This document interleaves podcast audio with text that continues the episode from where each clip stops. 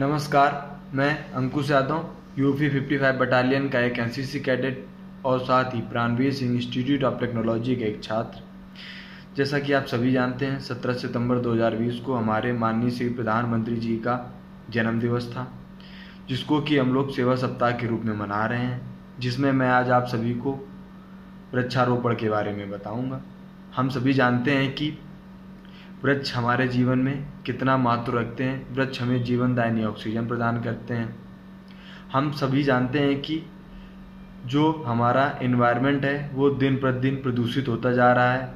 लोग पेड़ काट रहे हैं, पेड़ों की जो है फैक्ट्रियाँ बनाई जा रही हैं। फैक्ट्रियों से जो हानिकारक गैसें निकल रही हैं, वो हमारे इन्वायरमेंट को दूषित कर रही हैं। हम लोग को शपथ लेनी है कि पेड़ लगाना है और अपने जीवन को बचाना है।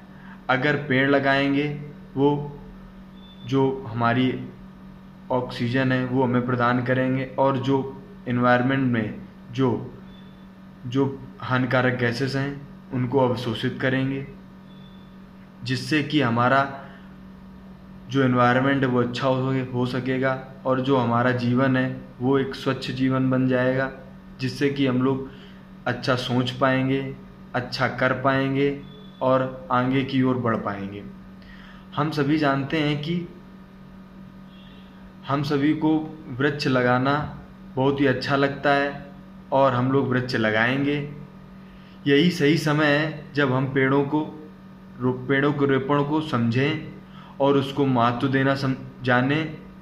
इस दिशा में जितना हो सके उतना योगदान करने की ज़िम्मेदारी ले सकें। हम सभी जानते हैं कि पेड़ लगाने से हमारा जीवन कितना अच्छा हो सकता है। तो इस बात को अनदेखा ना करें, वृक्ष लगाएँ और अपने जीवन को अच्छा बनाएँ। और इस जो हमारी दुनिया है, उसको अच्छा बनाएँ। जय हिंद।